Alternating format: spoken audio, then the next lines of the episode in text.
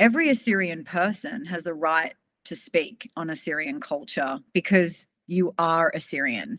Your presence as an Indigenous person is enough.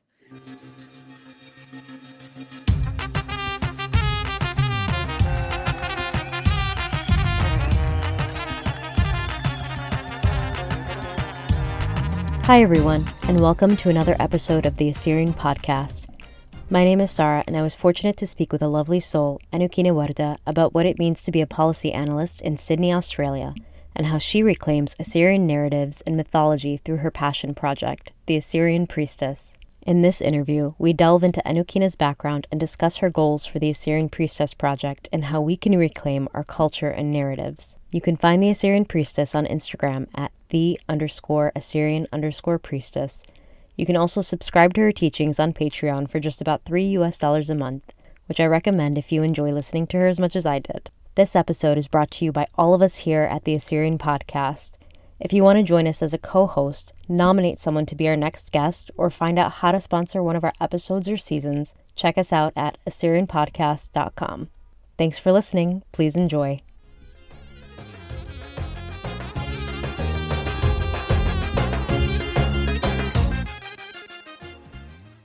Welcome to the podcast, Anukina. I'm so excited to have you here. I'm very excited to get to know you a little bit more through this podcast and see what you do. Thank you. It's great to be here. So, would you like to share where you're from, where your family's from? Yeah, so I was born in Sydney.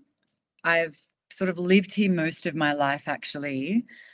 My parents are displaced people. So, my mother was born in Basra, in Iraq, and my dad um, was born in Ramadi, but he comes from the Habbaniya um, community, which I believe was displaced people from Hakkari who ended up on a British reserve. And then he grew up in Baghdad. And so my father, who, and both my parents, in fact, are Marbushnaya. So we're from a tribe in Hakkari called Marbishu. And my father left Iraq in the late 60s and immigrated to Sydney. And then my mother followed him a few years later. Um, and we've been here ever since. Was there a reason Sydney and not, let's say, any of the other diaspora communities that Assyrians are a part of today? Yeah, that's a great question. Um, my father had two brothers that were living in the US for many years. And so I have some family in Chicago from those marriages that I've never met. There was also a cohort that went to Belgium for a while. Um, I don't know. That is a good question. I'll need to find out why Sydney, because we've also got a bunch of family in London as well. I think it's very unique to the Assyrian experience, isn't it? Where we've got like direct family members in multiple parts of the world. I am just always so curious because that was one of those things that I would ask my parents all the time, you know, growing up, why Chicago of all places? Um, you know, it's just freezing here. What do you do for work in Australia? So, I'm currently leading a statewide policy organization. As you know, I'm a long-time policy analyst for the state government. And I was recently invited to apply to lead a statewide policy organization that has a focus on refugee and immigration policy. So it's a bit of a learning curve for me. I don't come from refugee policy practice. And so I'm learning a lot um, at the moment. I do come from a social policy background. More recently, I was working in countering violent extremism. And so there are a lot of intersections into, you know, forcibly displaced um, communities. And yeah, but I think, you know, at the moment, the work that I'm doing is quite challenging, quite demanding, and interestingly enough, um, is so close to home because I grew up watching the refugee experience play out around me. And without really knowing too much about how visa subclasses work and, you know, applications to the UNHCR, for example. Yeah, so I've been doing that. I'm pretty new to this role. One exciting thing about our organization I would like to add is we actually work primarily with young people. And one thing that I'm learning is that young people in the resettlement context are actually play the most complex role in the family unit and so require more complex and sophisticated approaches in resettlement and i don't think they're you know i don't think we're quite making the mark. So a lot of the work we do is collaborating with young people to get the right advice to both the australian and the state governments here. Um, and then sometimes we actually support young people to get to Geneva, to get to New York, because as you can imagine, a lot of them really want to have a say in places like um, the UN. So, yeah, that's what I do during the day. That's really cool. Do you encounter Assyrians at all in your in your work? Oh, absolutely. Yes. I meet Assyrians from the entire spectrum, actually. Assyrians, as you know, identify in such, you know, heterogeneous ways. And one thing I noticed that not all Assyrians even identify as Assyrian. And I wonder if this is actually a policy dilemma that we need to grapple with. Often that's not people's fault. Um, you know, when you arrive into a program, whether it's an English language program or whatever it is on offer, there are very few boxes you can tick. And sometimes it's about, you know, place of birth. And so we have a multitude of people ticking places of birth, which of course are not, you know, um, traditionally Assyrian, for example, because we are sort of displaced over generations. And so part of my work and part of that little extra that I bring is encouraging policy to shift that and ask people what their cultural identity is, as well as their place of birth, for example, because I think then we can get a better grip on the data of how many Assyrians have been forcibly displaced, and they're not just counted as people from Syria or people from Iraq, if that makes sense. Yeah, absolutely. I do also wonder so you had mentioned that this is fairly new to you. Um, how did you come into this line of work? Yeah, like all things, I feel like the road that you end up on kind of nudges you towards what you're good at. When I left high school, I ended up doing an arts degree at Sydney University and I majored in political economy and gender studies you know, at the time, I didn't really know why. I just knew I liked studying those, um, you know, areas. And I was sort of reluctant to dive into a career path straight from my bachelor's degree. So I didn't want to enroll into a law degree or something that was going to lock me in. I wanted to have that flexibility, I suppose. But then, of course, when I graduated um, from that degree, I didn't pursue an academic sort of future. And I ended up teaching English. I ended up training to teach English to people who were refugees and were newly resettling. Um, and at the time, I thought, well, if I study to teach English, you know, I can travel the world. And, you know, I was a young traveler. So I enjoyed applying for jobs internationally, and I, I never really felt settled in Sydney. But of course, you know, one thing leads to another, and I couldn't really, I never really enjoyed the education system. I found it way too kind of oppressive, and curriculums are very, you know, impenetrable. And I like, I'm a visionary. I like creative thinking. I like pushing the envelope. And you know, before too long, I was invited to apply for roles in government. And I felt at the time when I was looking at sort of demographic data and social issues, and then being in roundtables with people solving those social issues, I kind of felt like I had found my place in the world and I thrived. So, yeah, that sort of led one thing led to another. Um, and then in more recent years, countering violent extremism has become on the agenda for the Australian government, I think globally, in fact.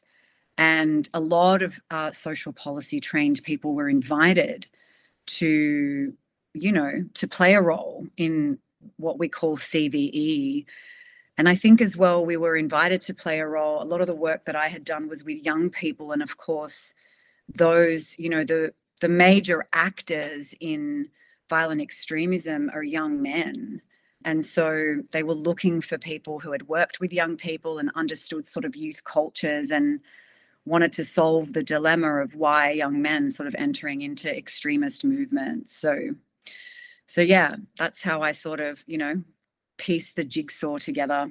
How does your day job tie into your project of educating people about Ishtar and, and the Assyrian priestess page. How did you come to find this outlet?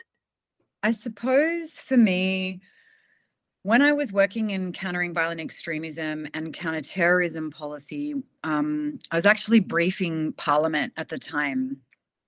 And what I found in the state government was that no one, including myself, really had a very cohesive narrative of who the Assyrian people were.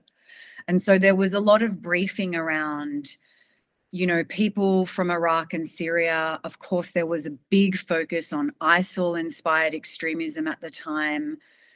Eh, but what I couldn't find in a lot of, you know, the file notes was anything on that effect on the Assyrian people who the Assyrian people were and why it was critically important for us to consider you know the violent erasure of not just everyday human beings which of course is of prime importance but of cultures who may never be able to practice their you know traditions again on their territories. And i think at the time i mean this was sort of like 2015 and 2016 and I myself didn't have the answers to that. I remember calling my father a lot and inviting him to have lunch with me and engaging in conversations around the impact and the effects because I wasn't seeing any of that story enter into the narrative that was going to the Australian government.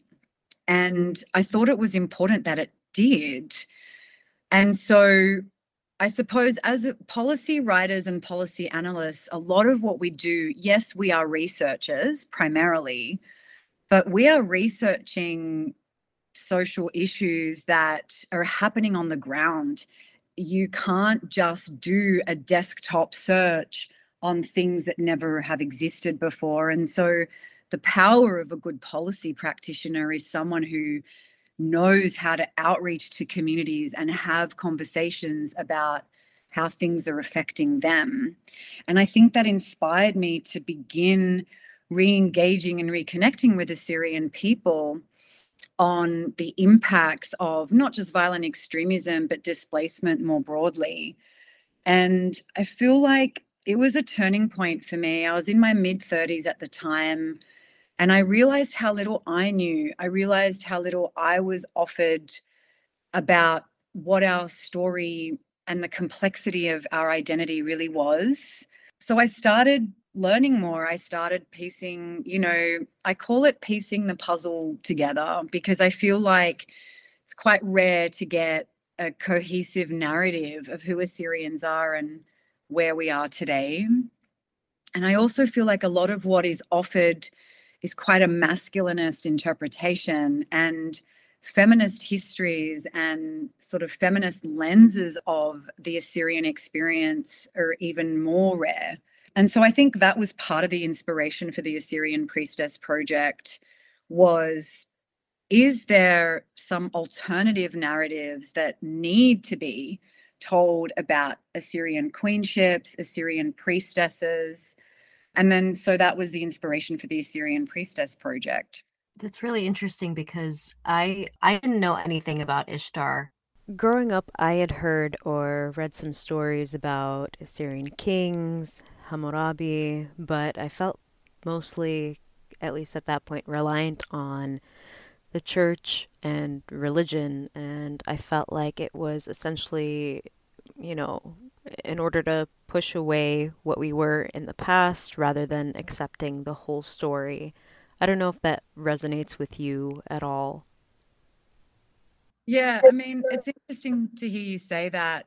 For me personally, I think um, we're actually quite a remarkable example of how Indigenous peoples' will and spirit to survive works. And I am always just astounded and impressed by the role of the church, um, or the churches rather, and the role of all of the public institutions that the Assyrian people have created um, with very little support and maintained. So I actually think that they're remarkable projects. And I think it's really important that we don't blame or criticize each other because we could end for not doing enough. Because when we think about it, our community goes above and beyond providing cultural experiences, community spaces, um, you know all of all of all of the things that we take for granted every day as a displaced community and you use the word diaspora and you know i'm sort of grappling with that word at the moment sarah because i'm uncertain that the assyrian experience in diaspora actually matches the immigrant experience i think our case is quite unique and quite different um, i call myself a forcibly displaced person. I don't understand um, intergenerational displacement as sort of part of that migration trope of like seeking a better life. And I think multicultural policy and the immigration trope often erases the the desire for forcibly displaced people to return back home and so that's something I want to see happen a bit more is how do we return? And we may not return and go back to a past. You know, there's no part of what I do or what I'm interested in that is about, you know, the glory of the ancient times, you know, like I'm very much grounded in the present in the year 2022. I suppose um, the provocations that I bring and the interjections that I bring are number one, yeah, who was Ishtar? Was she an important goddess? Is she a sort of figure that could help us understand ourselves better? But also, is Ishtar relevant to the year 2022? Do we need the goddess Ishtar? Do we need to understand any sort of ancient Assyrian narratives? And of course, my answer is absolutely we do. And if anything, I feel like we've lost a lot of our moral grounding. You know, Indigenous cultures for thousands of years had a moral grounding and also sort of like complex cosmologies. We understood how creation and the seasons and the territories worked in relation to the sky. And that grounding, I think, gave us a sense of identity and a sense of belonging that we might be struggling with now, being displaced. And so for me, it's absolutely helped me ground myself in a cultural identity on my own terms, as opposed to what I grew up around, which was, yeah, really Christian narratives, um, which I enjoyed, and narratives around genocide and statehood, which are quite complex, you know, concepts for young people to wrap our heads around. And there seemed to be nothing in between.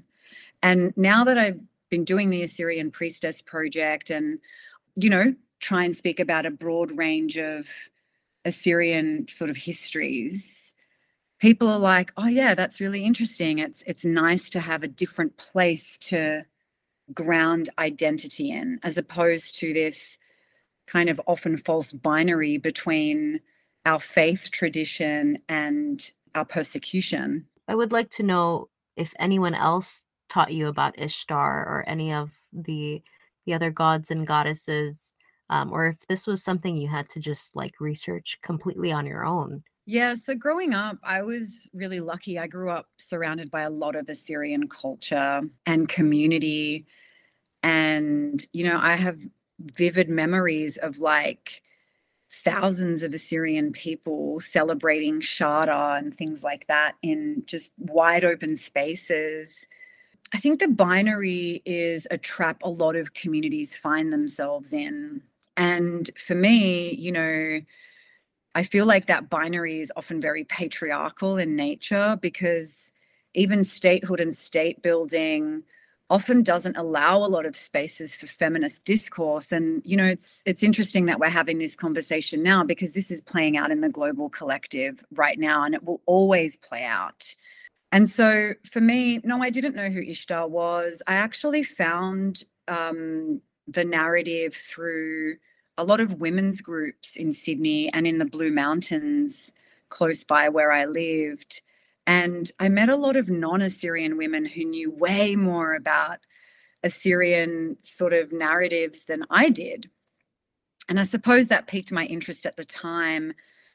But of course, being a community that's often lumped with so much survival and recovery work, it's a privilege to be able to spend time, you know, learning about different stories and what they might mean. And so it's sort of, I don't know, it's sort of one thing led to the other. And I personally needed a framework of hope and a framework of liberation, if that makes sense. And I'm actually quite clear now not to comment on statehood and land rights and sovereignty issues because they're really complex areas. And I think we need to leave that number one to people on our territories to lead, but also on sort of land rights and sovereignty experts to lead. I think a lot of us, you know, have some kind of, I don't know, ideals or fantasies that are not grounded in reality. And so, yeah, I, I needed to find a place that I could contribute to if that makes sense. And so this kind of was one. And so for me, the Assyrian Priestess Project is absolutely just a passion piece.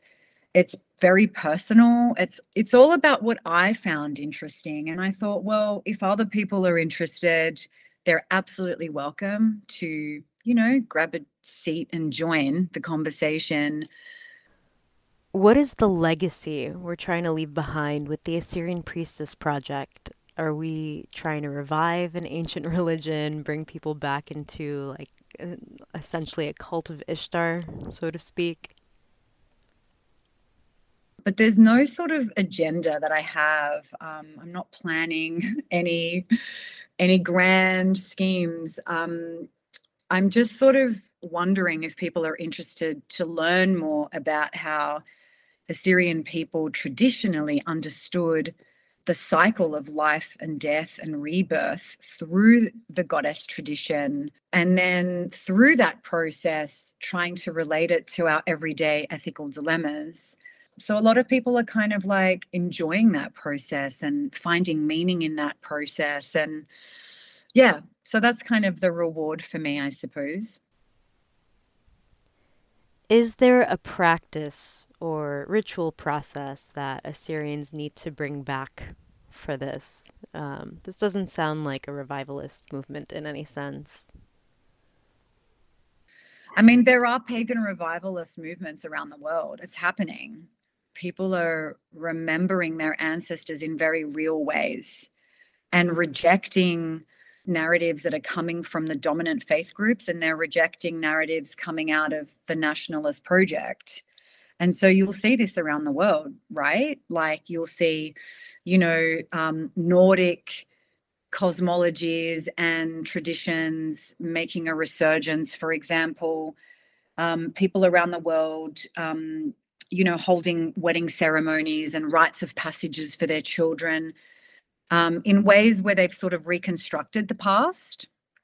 So another term might be reconstruction, reconstructionism, I think it is. Yeah, I mean, I'm not suggesting that that's something that we need. And for me, you know, I feel like the story itself is the medicine. The story itself is what we're looking for. And it's interesting to me, Sarah, because I wasn't surprised when I started researching not only in Enheduanna, but multiple different priestesses from Assyria who wrote in, um, you know, the Akkadian language. Most of them were played really big roles in policy making, what I would call policy making, because reciting traditional stories at different times of the year in the temples, number one, gave legitimacy to the king, gave legitimacy to the um, to the royal house, and often the priestesses were from the aristocracy. They were literate, they were trained, um, they were quite highly skilled, actually. And sometimes the public rituals and ceremonies were reenactments of the stories themselves. And so that, you know, blessings would come to the to the land and to the people. And that's how sort of everyday Assyrians learnt these stories was through priestesses reciting them at particular points of the year.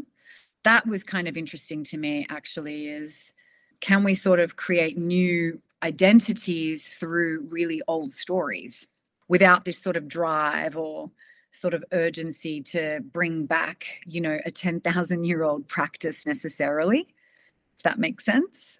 Yeah, absolutely.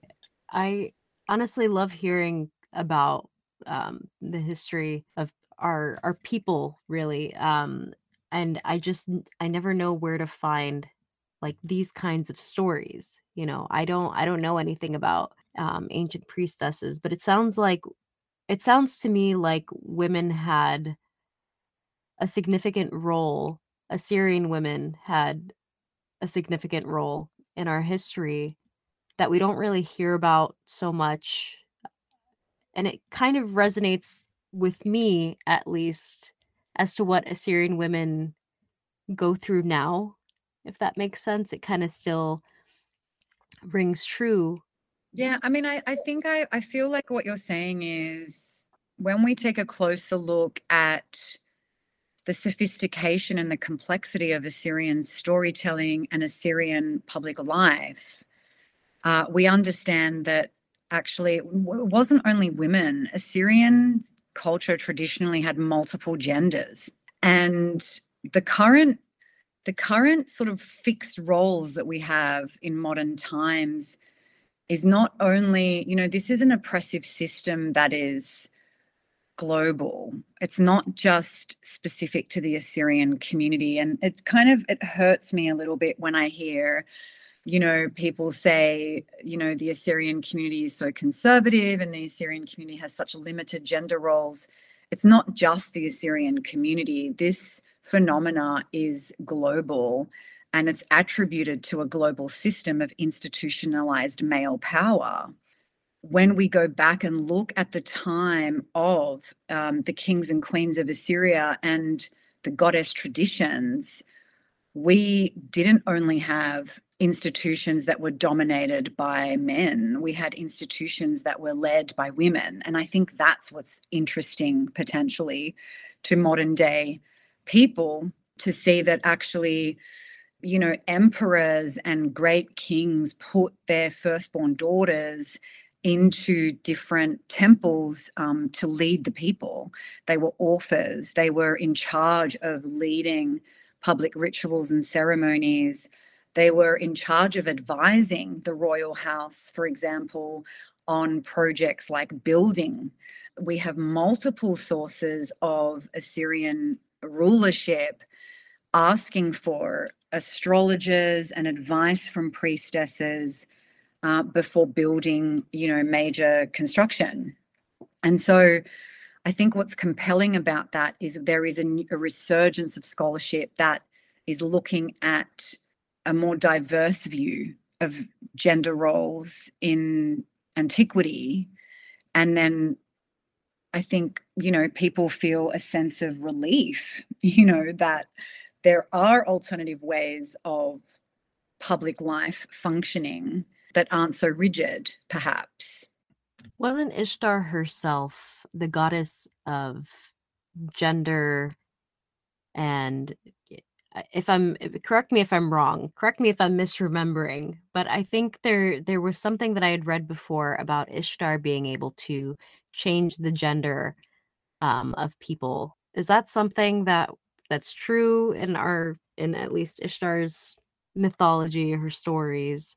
Yeah, I mean, one thing we do know about Ishtar is that multiple gender identities played roles in her temples. One source for that, of course, are the hymns of Enheduanna. Now, Enheduanna was the daughter of Sargon of Akkad. Sargon of Akkad was an Akkadian from the north and who married a Sumerian wife. And so Enheduanna had a Sumerian mother and an Akkadian father, and of course was bilingual and um, biliterate. Now, Enheduanna was very strategically put in the south um, and tasked with writing Akkadian stories and mythologies in the language of the Sumerians. And, you know, my personal theory for this is for influence, right? I mean, Sargon of Akkad was um, quite a strategic thinker who, you know, many, many credit with quote unquote uniting very disparate communities. And one way that rulership unites disparate communities, and I see this today in my in my policy work, is we unite people through a cohesive narrative. Now, in Enheduanna's hymns to Inanna, which is the Sumerian name for the goddess Ishtar, she hails five different genders that we know of. So you are actually right. What's awkward for me in this whole process, Sarah, is I'm not an expert and I'm not a specialist. And I'm kind of I'm honest about that and I'm transparent about that.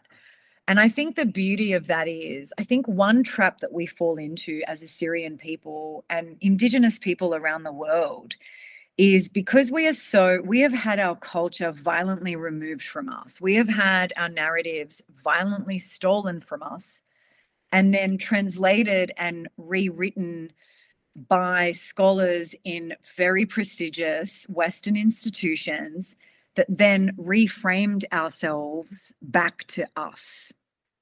And so we are now, you know, we find ourselves in this dilemma of having to read Western scholarship's interpretation of who we are and what we were about. And I think a lot has become lost in that translation.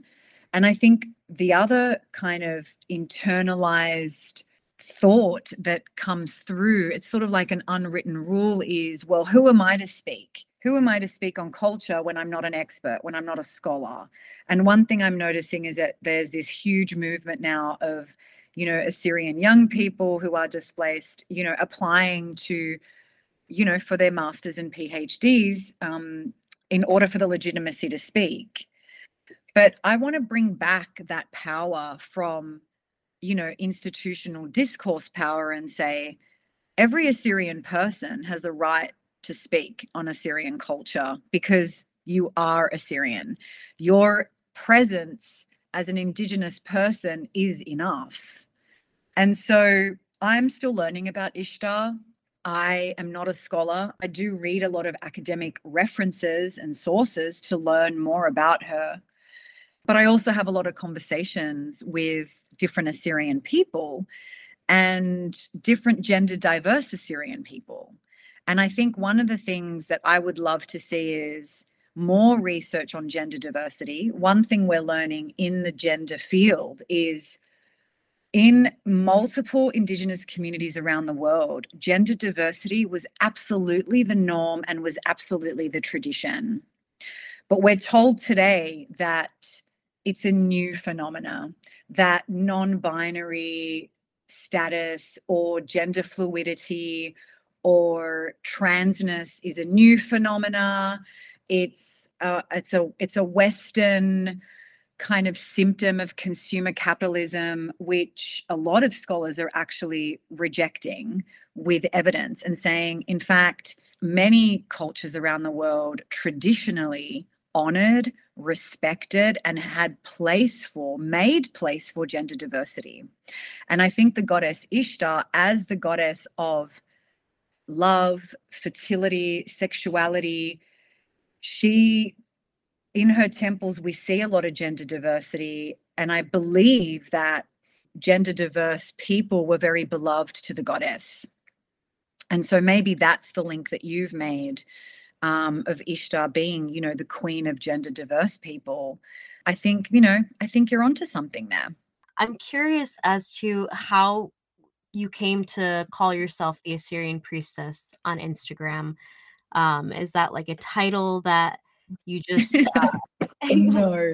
you felt close to? Like, is it is it something that you know called to you? You're like, yes, I I need to to call myself a priestess in order to teach people about Ishtar and like kind of um, spread this uh, just just spread the love in terms of Ishtar and telling her story in in in your lens essentially. Yeah, um no that was never my intention. So I'm not really a social media person. And so the Instagram project for me was definitely very much a curated kind of artwork, I suppose. The Assyrian priestess was an avatar that I made that was not a personal title that I gave myself, but was part of people, you know, pricking up their ears and saying, oh, what's this about a priestess? And I think one of the original intentions of that space was to quote a lot of the Assyrian priestesses because most people can only really name one or two. And I think it's important that we start to name who um, Assyrian priestesses were. I mean, these were one of the earliest authors of written history. So, yeah, I wanted people to engage and relate with the archetype of the Assyrian priestess yeah and so for those who follow the space i think that's really clear that a lot of what i do there is not actually you know i don't priestess to the community but i share stories about assyrian priestesses and assyrian sort of narratives yeah but it is kind of funny that people think that i am an assyrian priestess because i am not. I wonder what that would look like today though. Like who who can we consider an Assyrian priestess today? Because I mean, I feel like I'll do certain things that make me feel close to the earth and close closer to feeling spiritual. Like i i still like you know I'll, I'll, I'll clean i'll do like the usual stuff and then i'll like do bisma and like uh like light incense and just like go through the home and like try to get any like bad energy out and eh, i don't i don't think that necessarily makes me a priestess in any sense but i just wonder like what does an assyrian priestess look like today in 2022 yeah i'm i like that you used the example of burning bisma i grew up when where my mother would burn bisma every friday evening preparing us for saturday and i think that's absolutely an act of a priestess burning bisma doesn't just clear energy from the home, but it actually it helps us reframe our mental state into a state of holiness, right? And that's a role of a priestess. The, I see the priestess archetype in modern day times as Assyrian women who sing in the church choir, actually. Assyrian priestesses were singers, they were drummers, and their role was to put the community into a state of reverence for the divine. And they did this through studying texts. Priestesses study scriptural knowledges. And I think that's been one of the biggest shifts that we've seen in the last few thousands of years is knowledge of sacred text is now only in the hands of particular institutions run by particular gendered classes. And that's where we saw the priestess class lose power. And a lot of modern scholars actually pinpoint that in Assyria, that the shift actually happened in Assyria, where we saw the shift between a lot of the reverence for the goddess being the center of everything into a more sort of, you know, male reflection of divinity and deity, and only that, if that makes sense. So, priestesses know the texts, they know how to read them, they know how to recite them, they know them off by heart. And so, for me, I love seeing the Assyrian women who veil themselves and read from texts. Of course, we don't use the term priestess anymore, but just like a priest, it's someone who who knows the sort of sacred mystery and is tasked with sharing it to the community so that the community feels a sense of belonging, identity, and also connection to divinity. That actually makes perfect sense because I it just clicked to me that we call our choir members, at least the the women choir members, shemashiate. So instead of like a shem, shemasha or a deacon, essentially you're like a deaconess. So not necessarily a priestess, but a deaconess in a sense. Yeah, that's amazing. I actually did not know that. Shamashyate. See, that's perfect. It's funny how, you know, I think a lot of us, we spend so much time bemoaning how much we've lost.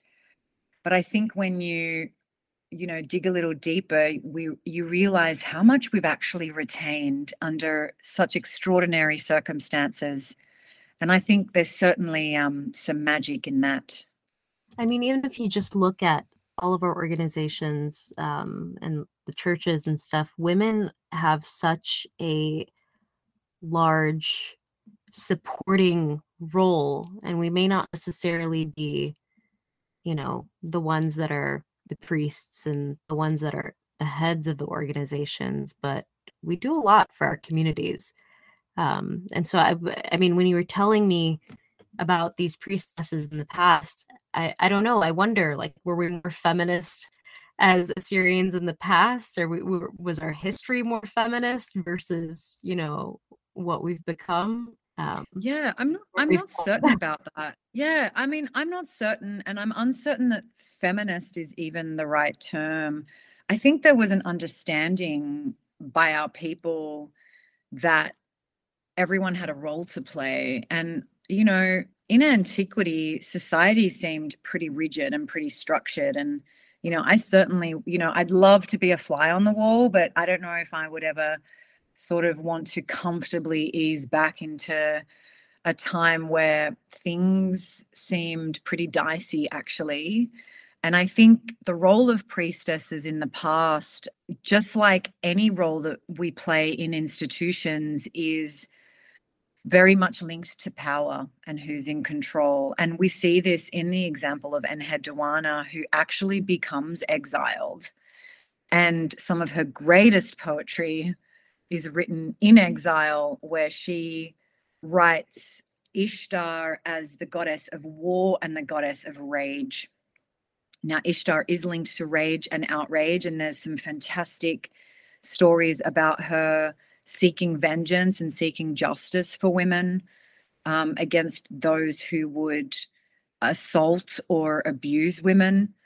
But, you know, the priestess's role was also kind of dicey at the time because she was at the behest of the royal house. And so if she lost favor, then, you know, she was out, whether she's daughter of the king or not. So, yeah, I don't know. It's all very kind of interesting, isn't it? I need um I need a movie made about ancient Assyria. Everyone says that. I I would love to see a film too, but the right the right script writer would need to be leading that project. You know, like if Sexist Hollywood wrote it, no oh thank oh, you. no thanks.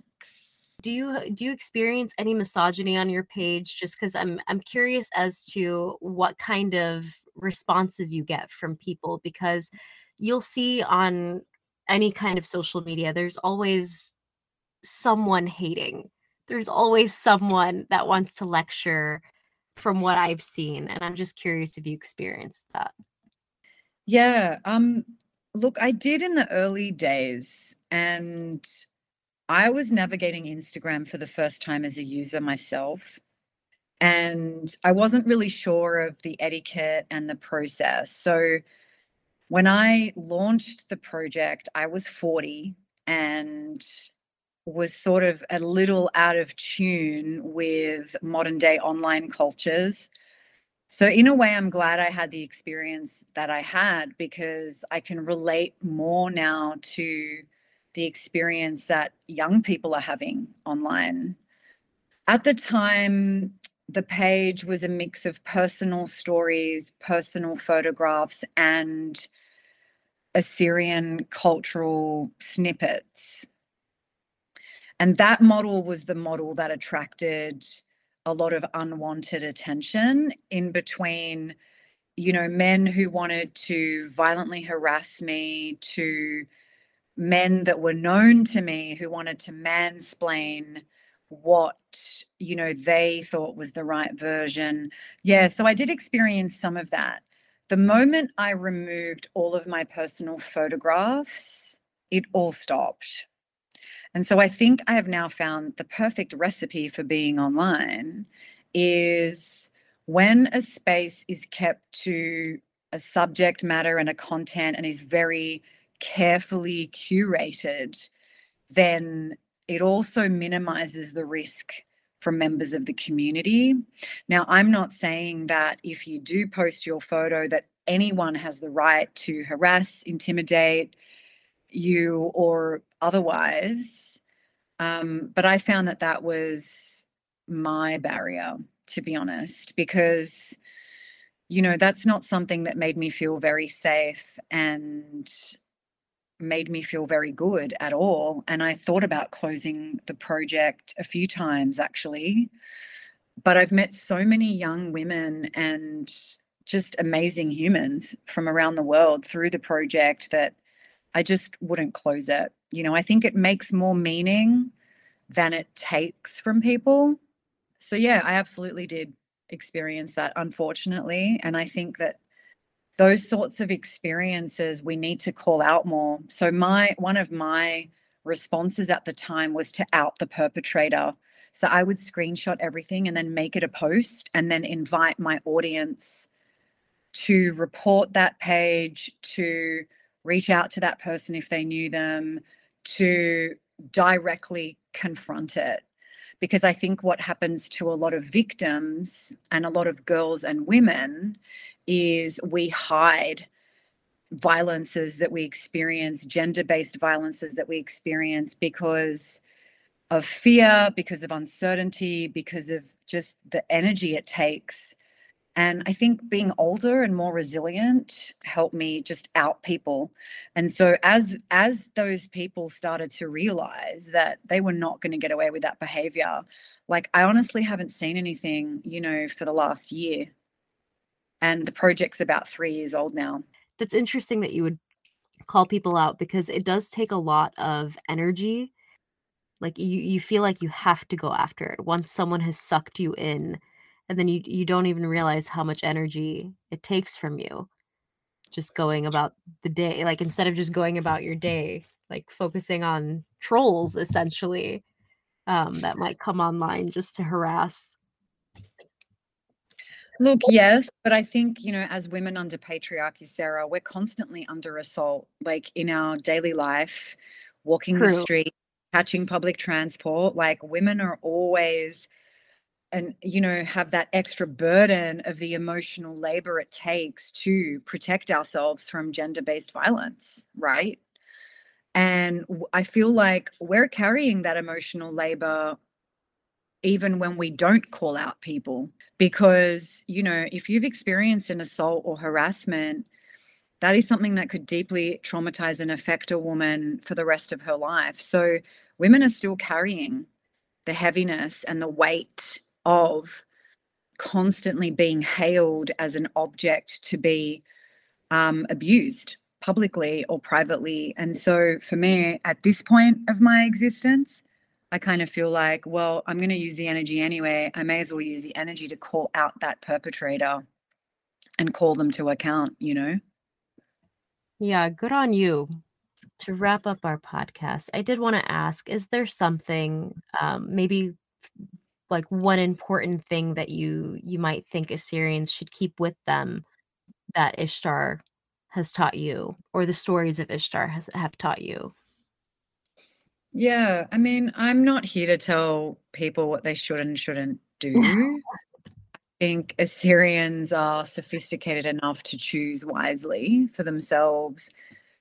You know, the, the myth of Ishtar's descent to the underworld and her subsequent ascension is one of the narratives that's the most compelling to me.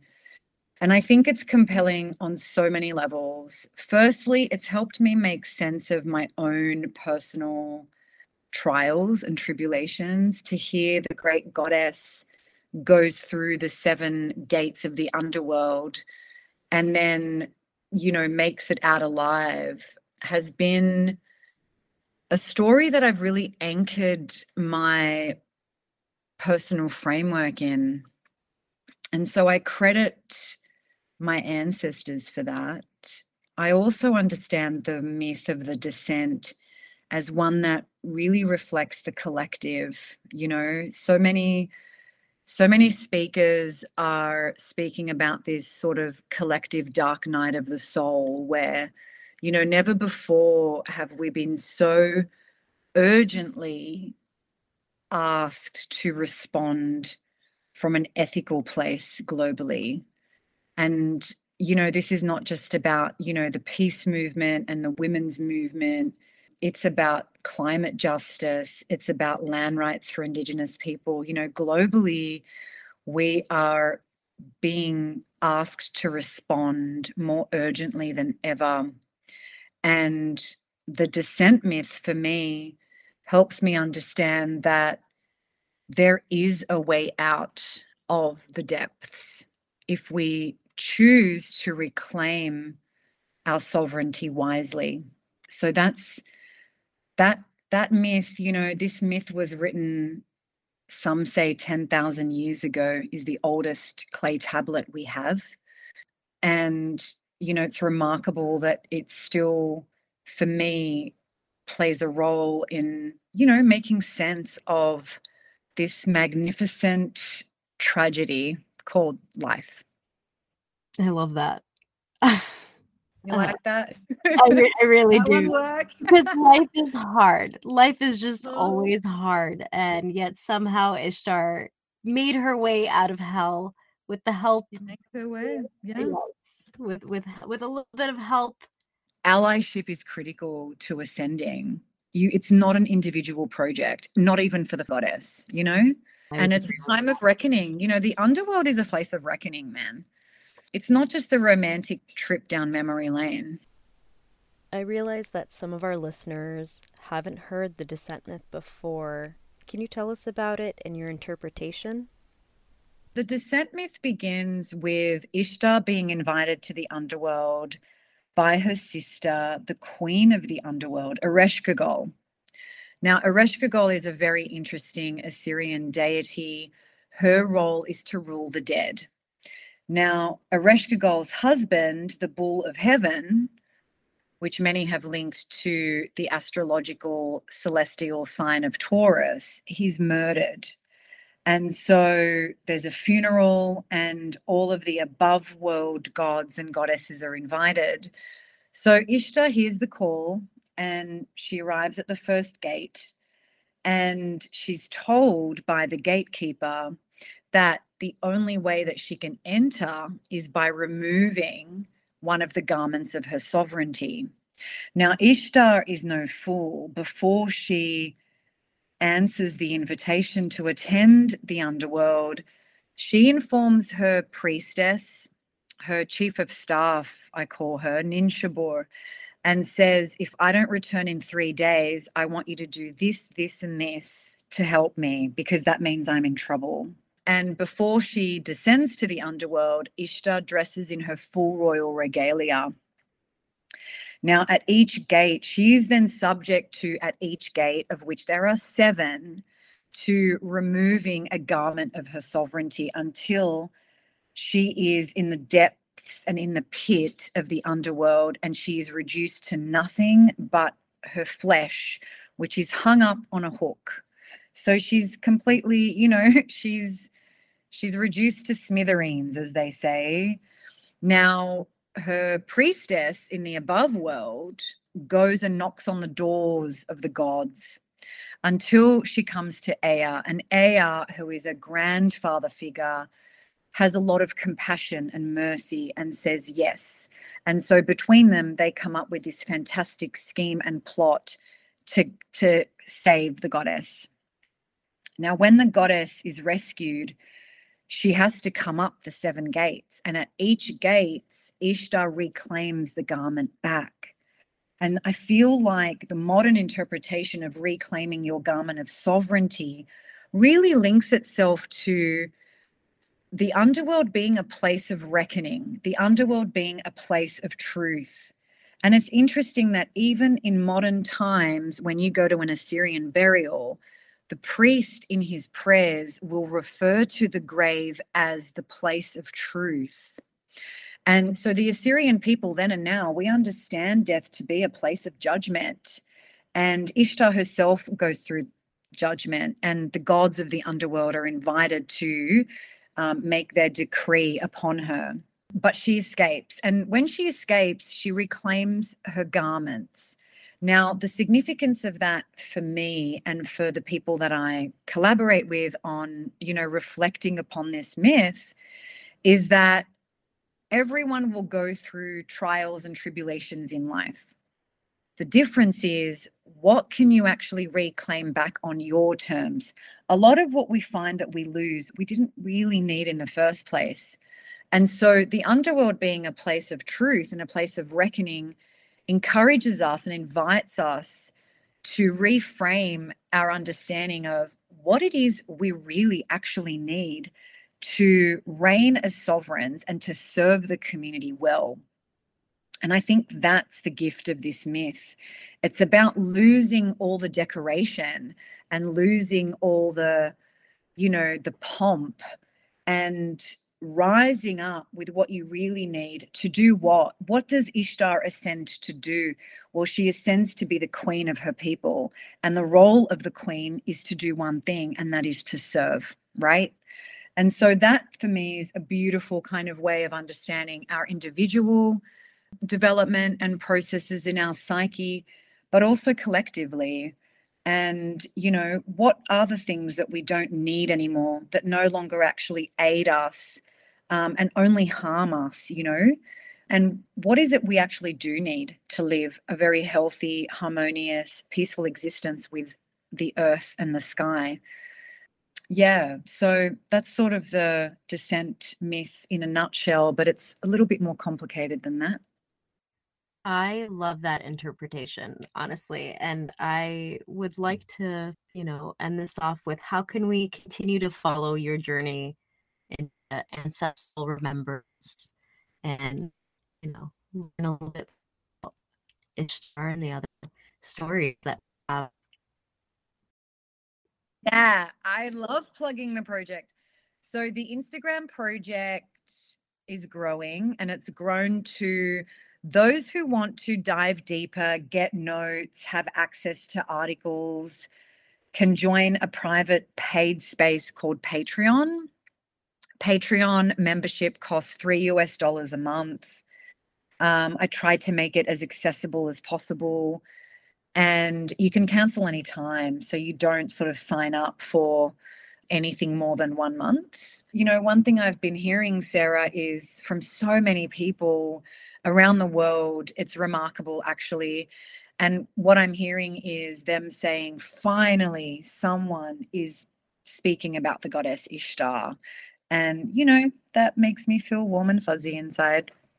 Assyrian people we find ourselves in a really remarkable time. Being displaced all over the world is something that is, you know, was possibly completely imperceptible to our ancestors and our people. And despite this, we continue to create community, we continue to create culture, we continue to identify uh, and locate ourselves through geography and through kinship systems. And, you know, I encourage all Assyrian people to create music and create art and create poetry and write write yourself back into being against the forces that you know want to erase us. I think that for me is the most exciting part of this project is my indigenous presence is an act of defiance against so many forces that have only tried to erase myself and you know my ancestors for multiple generations and that's my pep talk that was really beautiful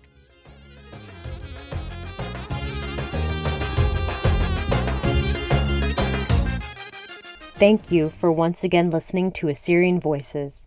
We at the Assyrian Podcast so appreciate the ability to connect Assyrians and share our stories from across the globe.